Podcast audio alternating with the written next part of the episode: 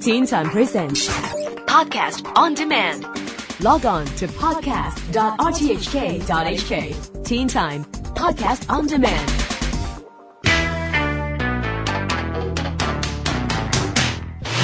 This is the Teen Time Science Blog. I'm Neil Chase.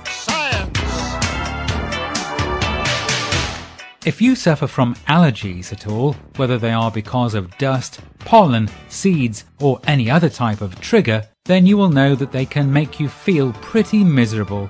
Constant sneezing or stuffy nose or even feeling really sick. It is never a good feeling. There are medications to help the body fight off allergies, but what works for one allergy often doesn't work for another. So a new allergy medication under development in Finland is promising something that all allergy sufferers would hope for. One medication to fix all allergies. The drug works by reacting differently with the body's white blood cells, so that the body doesn't feel that it is reacting to an allergy at all. This new vaccine still needs a lot of development and testing, but the concept of a universal medication to treat all allergies would be a great advantage. The human body is unbelievably complex, but did you know that the humble tomato actually has more genes in it than we do?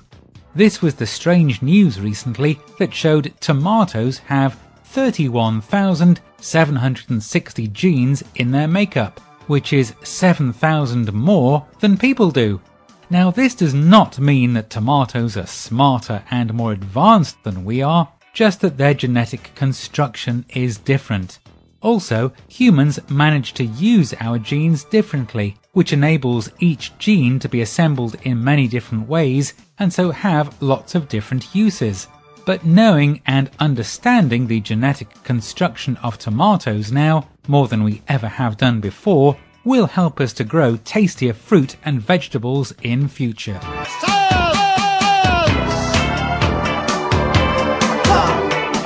Our galaxy is called the Milky Way. That is our home.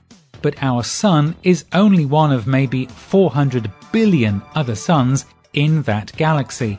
The bad news though is that another galaxy called Andromeda is heading straight for the Milky Way and will crash into us.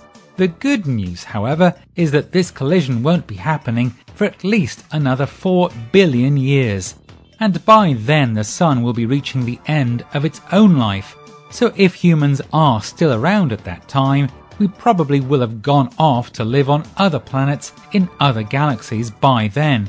But when the two galaxies do collide, then we can only guess what will happen there is still a huge amount of distance between individual stars in each galaxy, and so the chances of suns crashing into each other is quite slim.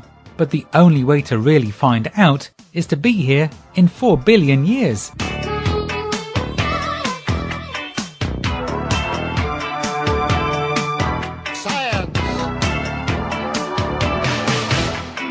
The world's oceans have been abused for centuries, but within the last 100 years in particular, man has done a really bad job in keeping our precious oceans clean. We treat them as a garbage dump, and of course, that is a bad idea. So now a fleet of robot fish are coming to our rescue. The giant man made fish won't be cleaning up the ocean as such, but can report back to scientists on land where particularly bad areas of pollution are or to report where there has been illegal dumping. They can sniff out harmful chemicals and can also be adapted to look for specific chemicals, such as for oil spills. The mechanical fish look and swim just like real fish, though at over 1.5 meters long they are much larger. At the moment, the robot fish have just been used off the coast of Spain, but if they are successful in policing the oceans, then they will likely be introduced in other parts of the world too.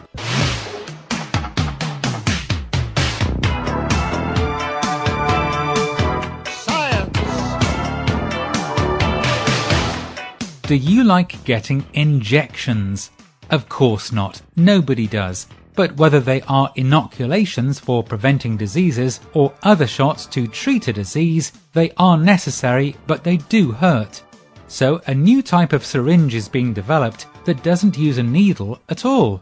Instead, the liquid inside the new syringe is just fired into your body through the skin at the speed of sound.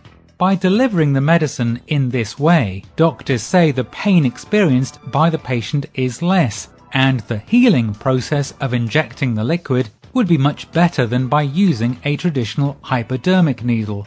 It still doesn't sound very painless to me, but scientists do believe the new system will be much better when it becomes more widely available in the coming years. And that's it for the Teen Time Science blog for this week. I'm Neil Chase, and I'll be back again next week with more from the science world.